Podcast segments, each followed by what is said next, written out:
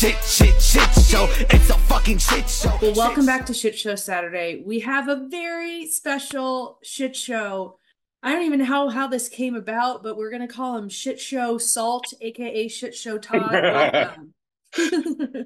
Somehow we found out that in a past life you actually were a stunt double for Salt and Salt-N-Pepa music videos, right? Well, yeah. I, well, I wasn't a stunt double. I did work on uh, I did work on Salt-N-Pepa um, uh, biopic that came out a couple of years ago.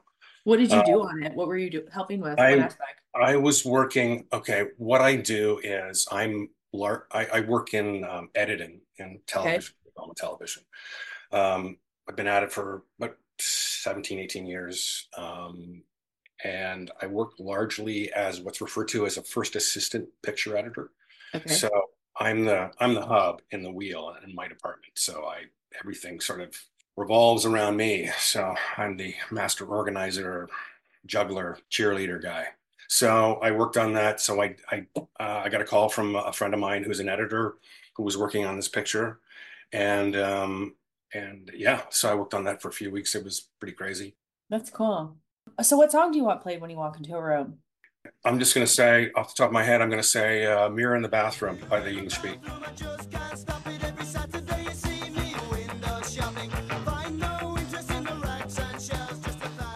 Uh carbohydrate? Ruffles plain potato chips. Nice. Uh cheese. Cheese. I got I only get one again, right? Mm-hmm. I'm gonna go with aged cheddar. Nice choice. And condiment. Condiment. Okay, so all right, I'm gonna say ketchup, but I'm an avoidant attacher. So Yes. and I heard your theory. Yes. So ketchup only belongs for me. Ketchup On only fries? belongs two things. Nope. Okay, let's hear it. Uh, fries occasionally, um, although you know I could make the argument for garlic aioli as far as that goes. Um, but it's grilled cheese sandwiches and hot dogs. That's it. I like and it. only thing that goes on them. So how did you find out that you were an adult child? Um, You were born? I was born. Um, uh, well, I bet you. I probably. I think the more I, I look at it, the more I find out about my early childhood. The more I Let's think. not go there yet. But what was the Sure. moment that you re- like? What was the first time you heard the term? Actually, it was probably in uh, early 90s. Um, uh, what's his name? Uh, John Bradshaw. I was doing some therapy then, and a book that his first book was recommended. That's where I think that's that's where I first heard the term. Mm-hmm. Uh, where I first really understood internally that I was an adult child probably was when my marriage, when I walked out on my marriage about 2012. And would you say that that was your adult child bottom? One of them? One of them, yeah, because I, I pulled the thread. About a year after I left, I found out I had it confirmed that I was ADHD. Mm. And I was coming apart at that point. The therapist I was seeing then was at first thought maybe I was bipolar, but then she then she said, "No, I don't think so. I think that you're probably you probably have ADHD." And then it just kind of went from there. I mean, uh, she recommended Gabor Mate's book about um, called uh, "Scattered Minds" about ADHD and about his own uh, what he and what he discovered through his own work. And then I, you know, it just like it just kept going. That was like about ten years ago. Um, and then I figured out, or I found, yeah, I figured out that really ADHD just kind of is a symptom of trauma. Mhm. And then I just started to dig deep into that. And about five years ago, five or six years ago, I figured out that my parents were both narcissists. And again, me being me, let's like when I figure something like that out, because I've done. I've DIY'd my whole life, I just started digging in. I started doing, so the more I found out, the more I was like, holy fuck, this is who I am. This is where I come from. What is this? What is this? How do I, I don't know, how do I situate myself in this? How do I find out, like, you know, because how do I find out who I really am? Can you talk about what that uncovering process was with your parents as far as realizing that they were narcissists? Like, was that something that was like a ha- aha or kind of like a slow unveiling? Well, I had pretty early on. I had gone through phases where I cut my, both of my parents off communication with both of them. And this was Mm-hmm. back in, again, this was back in the 2000s. Mhm. Um, and didn't speak from my mom to my mother for like seven years, to my father for 10. Are they together? Uh, they're both, they're, they're both, uh, they both died now. Um, that, But were they married at that point? No, no, Oh, they okay. split when I was, they split when I was 19. Okay. that in and of itself, like we were, my brother and I, my, my, I have a younger brother, and whom I also am, I'm not, Strange from? Mhm. I'm estranged from as well, and that probably won't change. But we were both parentified. I mean, we're, I was, I was the old, like I said, I was the oldest. Um, he's three years younger than me, and so your question was, The unfo- realizing that they were narcissists, how that came to mind. well, I, I guess I realized they were narcissists about, like I said, about, ooh, this is going probably going back about seven or eight years ago, somewhere in that range.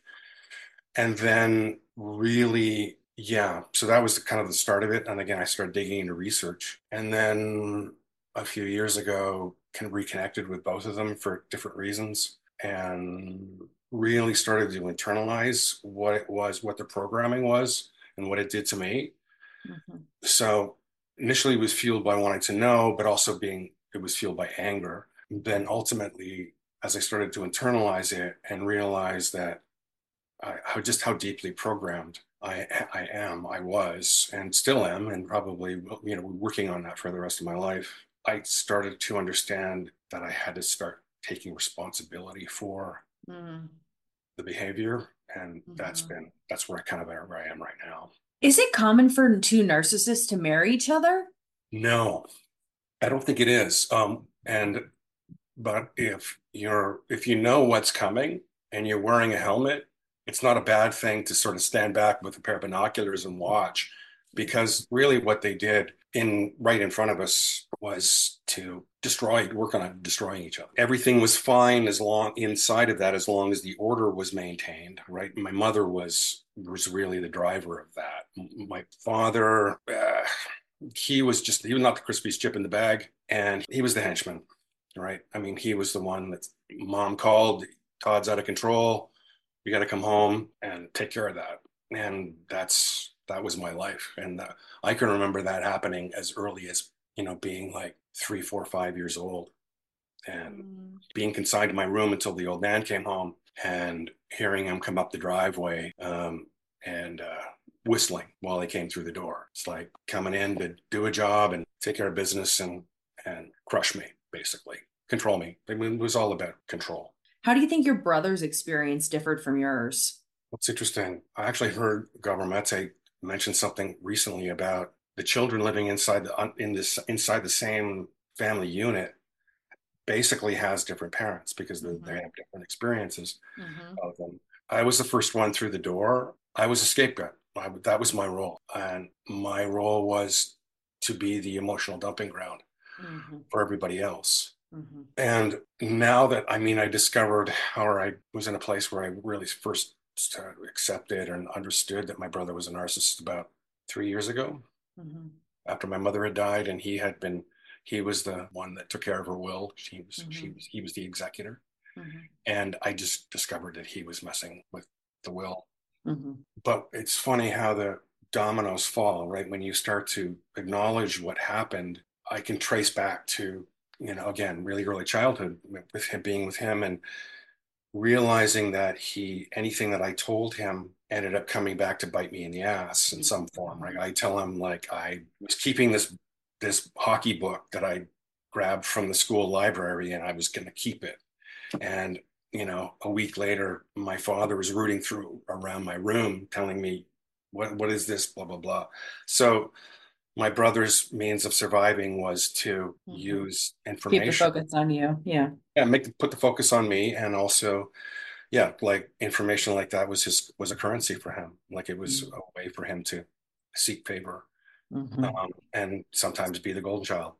Mm. And so, what was your experience like in school and like with friends and stuff? Um, it was really hard. I was, I knew I was on my own. Like I, I think I mentioned this to you or mentioned in, in group meetings. Like I knew from the time that I was like two or three years old that I was on my own. There was no help. There was nothing coming as much as I craved it. And I really suffered. I was picked on a lot. Mhm. Um, I was really needy kid. I was screaming, like I mean, really, I was like I was screaming out for help. Hmm. You know, I I I went. I started.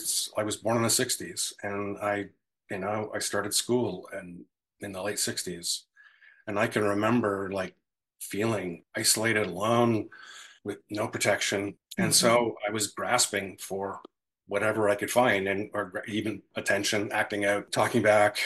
And the curse of the scapegoat, I suppose, is one of the curses of the scapegoat is being, you know, being the seer and being Mhm. and also being intelligent.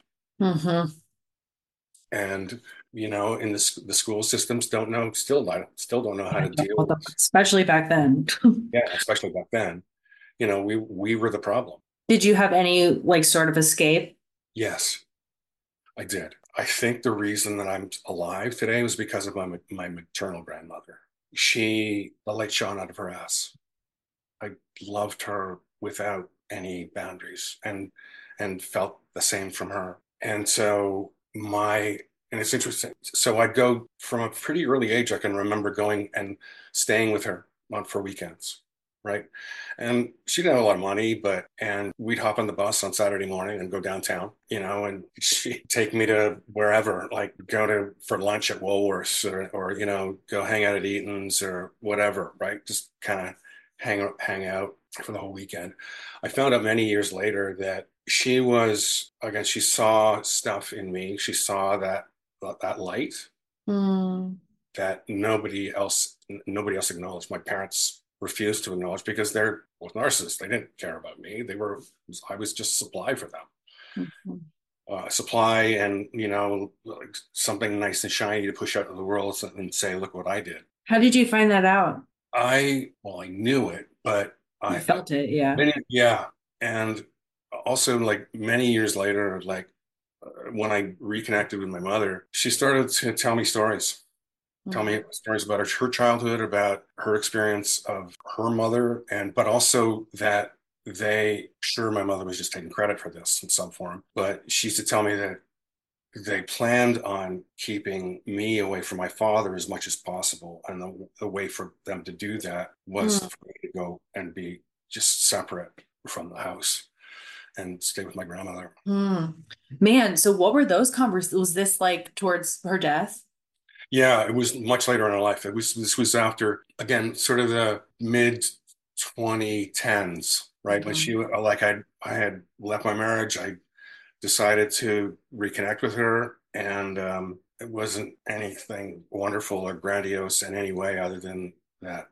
Were you able to have like other conversations of like it's really interesting that she told you that, you know, like were was it were you expressing your feelings about like what you had experienced or how did those conversations come about? It was more of a she was looking back and wanting to Mhm. relate to me. I was again like I was the touchy-feely one, right? I Mhm. was the one who could talk about my emotions or talk about how I felt. Mhm. and I was I was the kind and gentle one. Mhm. And so that created an opening for her to sort of and be, as again as she became more more old and, and like anybody they as people become older they become more childlike. Um, Mhm. and she started to relate how she felt. I mean, she was like she was also she had a very very complicated relationship with her mother and also oh boy so many stories like even my, Mm. I often describe my grandmother as a pirate like she was she was a survivor Mm. Uh, she was a thief. She was a she was she prostituted herself. She pushed all her you know all her kids out the door during the depression and said you know you're not going to school anymore. You're going to work for the family. And like Mhm. just yeah layers upon layers. So here's a story. She my mother related the story about being going to a, the, the movies with her oldest brother. And she was she said she was maybe five six years old. And she remembers sitting her brother was sitting on one side of her looking at the screen. She said there was another guy sitting on the other side of her and he started to molest her in the theater. And i questioned her about, about this a couple of times and i this is just my own intuition. My theory that it was actually her brother. It yeah. hmm That was never con- obviously that's never confirmed, but there's again like you're inside of something like that. You're listening, actually listening to somebody tell that story, and it doesn't make rational sense in some ways, but that I know enough about the family history to know who her brother was, and he was not a nice human being. Well, it sounds like you had a very different relationship with her mom than she did, you know? Yeah. And Yeah. it's so interesting. Like I think about that too. Like I had the opportunity to get very close to my uh my mom's mom before she passed. And um it was really special, you know, but like I just wonder too, like what the fuck was really going on? Because like my mom, like, you know, my mom is on death's door, and then her only other sibling, my uncle, he died at 55 from alcoholism, you know? And it just, I just like really wonder like what was actually fucking going on in that home, you know? Like I was able to connect with my grandma in such a deep way and um it felt very genuine and um but I could just tell the level of resentment that my mom still held towards her, you know? And so I just wonder like what the fuck was actually going on? Were you able to find any compassion for your mom like from learning that stuff or how did that impact you? And I'm not saying that you should or shouldn't. I'm just No, asking. yeah, no, I, yeah, it's it, it is it's really complicated. I the simple answer, honestly, um, she my mother died from COVID at the end of 2020, Mhm. and um, I've said this to whoever I trust enough and to say it is like the world's a better place without her in it. Mhm. Yeah. And same with my father. The truth of the matter, my dear shit shows, is that there is a huge overlap in those of us who grew up in a dysfunctional family and those of us who are suffering from ADHD. I myself got diagnosed with ADHD about a year ago, and getting this diagnosis and treating this diagnosis has made such a difference in my productivity and getting shit done. Now, let me tell you about Done. Done is an online ADHD care platform where you can get all the resources you need to help manage your ADHD. Take a free one minute assessment and book an appointment with a licensed ADHD clinician as soon as the next day. Get continuous care, one click refills, insurance coverage, and 24 7 care team support with Done for just $79 a month and pharmacy copays as low as $0. Visit get.donefirst.com slash podcast to learn more. Again, that is get.donefirst.com slash podcast. Done. Turn ADHD into your strength. Did you reconnect with him at all? Like what was that experience like? Um, yeah, I did. He was more, he was more, there's nothing complicated about my father. He was just a, he was a grandiose narcissist. What did he do for work? He was a draftsman. He did an apprenticeship right out of high school and got to work. Like, there's no, never, his work ethic was never in question. Mm. Um, eh, but oh god, it's funny. I was out in Calgary, was working on that show I was telling you about. This is about 2008, and my brother called me up in a panic because his wife and one of his sons was in a swim meet in Calgary, and my father stated that he was going to drive out. He was living in British Columbia at that point. He was going to drive out to Calgary to see this, and my brother was had this panic and called me and said, "You like you got to keep him away from my wife because she hates him and Mm. doesn't want to be around him." So like a like I actually took like a little bit of time away from work to hang with her, but I took the opportunity to confront him while he was there on a number of different issues that I finally just was it's like fuck it, here it is. I'm gonna I'm, I've had enough. I'm gonna speak Mhm. my truth. And basically, he at one point he just when I was doing this, um, he looked at me and said, "Wow, I should have gotten you away from your mother sooner." Mm. Did so like he was like there was no question in his mind that I was I was like I was a, you know I was a cast off. I was the black sheep. I was just the boat rocker, shit disturber guy, and that's and that was as simple as that. I mean, he and he walked away, and I didn't speak to him for for ten years. How did what happened with their divorce? Like what it led to them getting divorced? Who the hell knows? Um, they it was like it was open warfare in, Mhm. front of my brother and I uh, Mhm. for several years. My mother really my mother really pegged him or like when she first met him it's like she had other my mother was really like my, my mother was beautiful beautiful young but she wanted to get out of she wanted to get away from her mother but she also wanted to get away from being poor Mhm. and so she's told this story in various different ways It's like okay i met him i didn't really like him Mhm. but i knew he was a hard worker Mhm. Mhm. so he was going to Provide. he was going to provide and so it you know like and it was old school kind of way way to to do it right like i mean he comes home hands over the, the paycheck to the wife Mhm. she you know Pays the bills. Yeah. pays bills and all that stuff and gives them 20 bucks and says there, there you go you that's you got that till the next paycheck comes in Mhm. um and as the power struggle continued my father sort of started to like i'm taking all this away from you you're not doing this anymore i'm doing it my father knew Mhm. Mhm. about money nothing Mhm. Mhm. I didn't know how to manage it. And the more it went, the more she fought, they just fought each other and to the point where my brother and I were witness to a lot of things. Um, and because I was the oldest and because I was, you know, et cetera, et cetera, I was the ref. I was, Mm. a, I was the Mhm. mediator. So I learned my parentification lessons early on pretty well, but they, I just like finally, they tried sort of I'm one of those people that never really saw any kind of love or physical connection Mhm. between like watch Mhm. them hold hands. Mhm. One point was like my brother and I remember my brother and I were gonna what's going on here. You know, we never saw any of that. Wow. I saw him hit her once. I was witness to that. It was yeah, it was crazy. Mhm.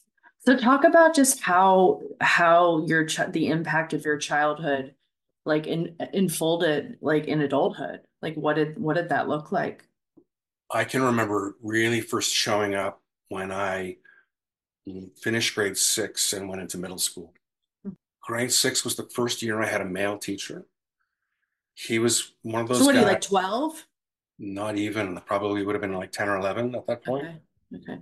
And he turned the light on and like he, he got me passionate about, about language, about um, math. And he nominated me, me for enrichment going into grade seven. My parents' marriage was really starting to come just starting to come apart at that point. And I can remember going into grade seven and feeling for the first time, like really feeling alone, unsupported for the first time in my life. And the enrichment thing just fell apart. Like I just went into regular the regular stream by the time I got to grade eight.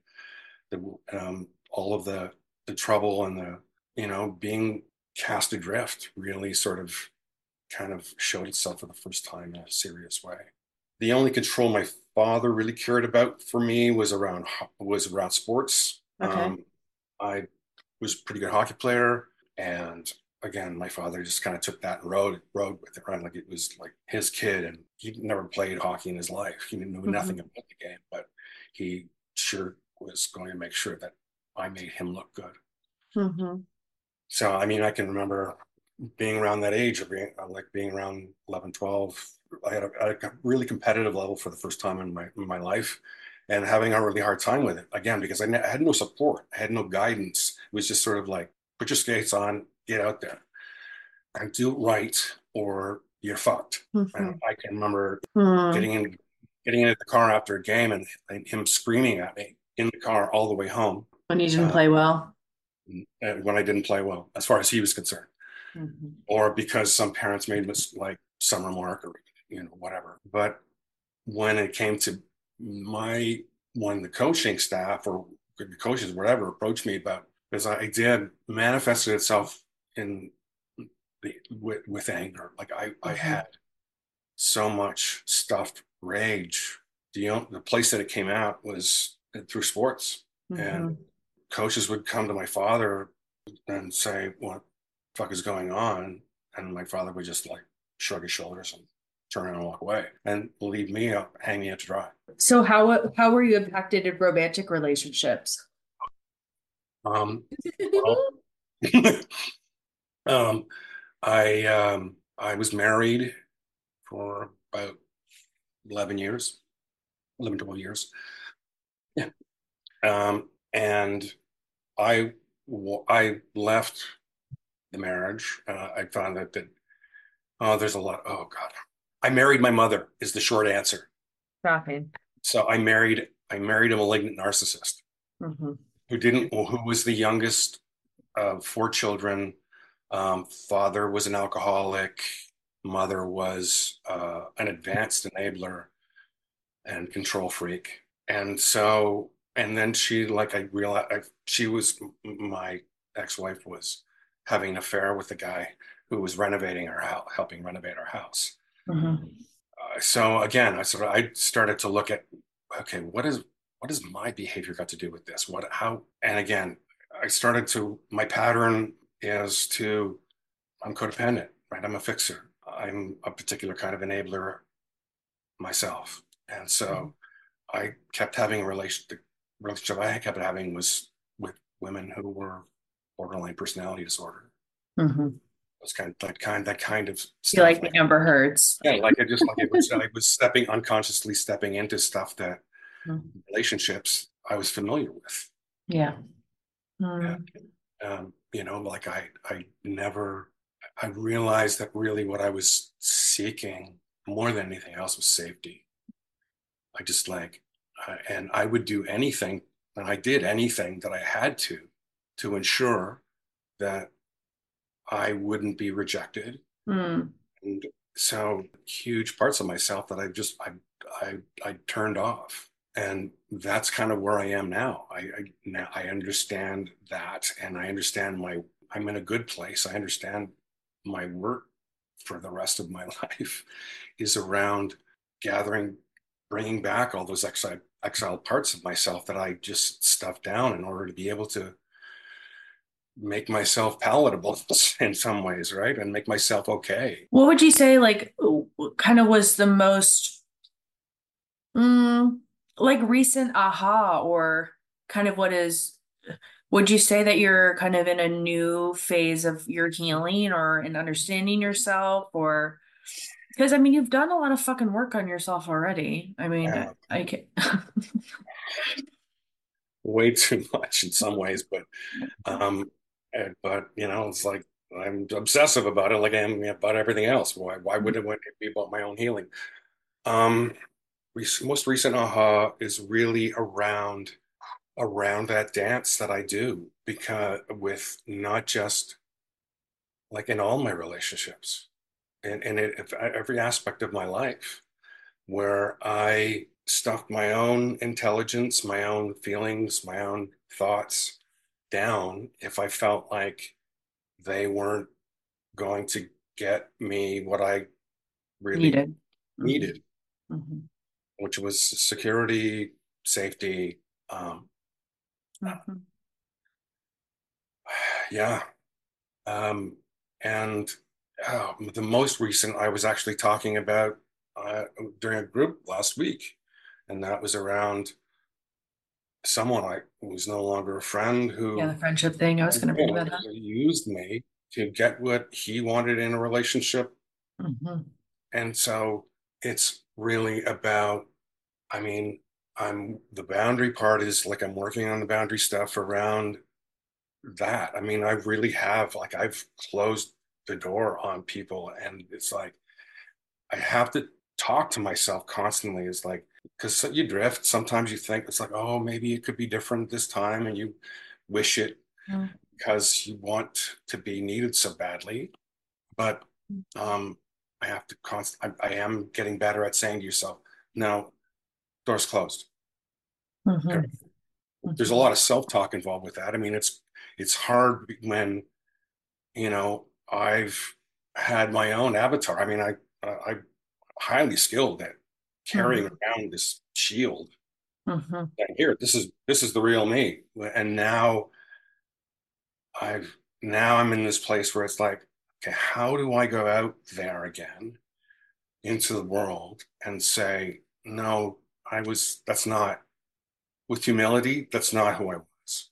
That's why i was pretending to be. This is who i really am. And that is that is the biggest thing of all because it is i'm sure you've experienced this yourself like it's scary as fuck to to really show who you are at your core Mhm.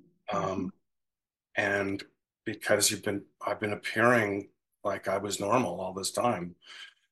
And I was like, no, there's a really, there's a lot of, a lot of exiled parts wandering around out there in the wilderness that are asking to come home. Mhm. What has been the most beneficial part of your healing or just, you know, whether it's modalities or any therapist or what what have you found is something that's, you know, help has helped you to heal? Like sounds like you do parts work. Um, yeah, I'm sort of in a place now where I'm kind of I'm working with uh, someone who's a somatic therapist right now, Uh-huh. um, and but she's more talk based than she is um, anything else. She's like her intuition is really good, um, and her observations are really helpful. But I felt for a while like I need more, um, and I th- you know I think that diving into parts work is, is or you know there's another uh, version of that. Um, Gabor Mate has created. Uh, he refers to it as compassionate inquiry Mhm, mhm. and that you can actually it's a it's a much more it's a it's a means of being curious and compassionate towards towards Yes, self Does he have a book about that in particular? um the yeah he d- specifically yeah what's the name of it i've got it give, uh, hold on a second i've got it here. Okay, yeah. I'd love to know. this one the myth of the normal Yeah, the normal. mhm, mhm. Yeah. Um, he talks about it a lot. Um, he actually developed that modality with a, a naturopath uh, um, um, yoga instructor that lives not too far from here. Oh wow. Yeah, and I've also like Dick Schwartz was the one that really sort of created IFS Internal Family Mhm. Systems. Really, it it just it makes sense for me on a level that nothing else really has. Those two things, those two types, like those, they're very similar. They're but they're Mhm. actually colleagues. Gabor Mate and Dick Schwartz are both. Mhm. Yeah, so that's where I think I need to go next. What about a relationship with a higher power? Were you raised, did you guys go to church when you were a kid or? even that was complicated. I mean, my I there was there, I was um, baptized Protestant, United Church, and I can remember going to sun, Sunday school, and you know, so all four of us went to together on Sundays, you know, and I can remember having to dress up and you know wear the put on one of the clip-on bow ties, hating them, and then something happened. It stopped abruptly. One of my parents got pissed off, or my mother flirted with somebody at the church, something. I don't know what it was, but it just went, and, and that was it. My relationship, I'm not a God believer. I would say I'm probably closer to being Buddhist than I am anything else. Mhm. For me, it's more about consciousness, about how we're all we're all just one long thread of existence. Mhm. And we are all connected and we're all little specks. Mhm. Did you ever struggle with substances? part of my awakening, actually, a good chunk of waking up, if you want to call that, is when I started taking an ADHD medication, Mhm. which happened by chance. But I tried something that, well, ADHD medication just did it about me and just helps you connect to self. I don't know if you have any experience with that or not, but Mhm.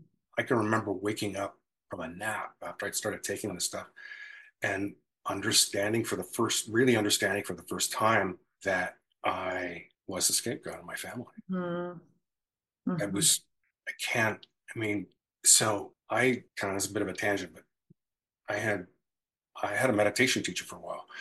Um, I've done a bunch of silent retreats. I got pretty good at it, or so I thought.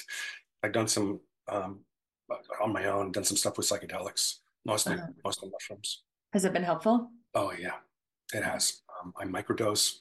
Uh, I've done some more chunky trips as well. Actually, I'm going to be talking to Anita, who's back and forth with her over the last few days. She she does a lot of stuff around plant plant medicine and does some. In terms of substance, I mean, I realized a few years ago that I had been using some alcohol, but also marijuana to self medicate. Mhm. Um, I drink regularly, and I've done it off and on. Never to the point where it got me in trouble, but it definitely has been a mitigating factor. Mhm. So give me three things that you like about yourself. Three things I like about myself: I'm kind, I'm a good friend, I'm thoughtful, intelligent. I agree. Okay, what's a hope or dream for the future? more than anything else that all the exiled parts of me Mhm. know that they can come home. That's beautiful.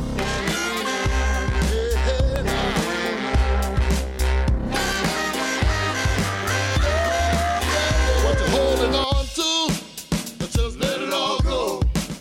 What's making you slow now? Let it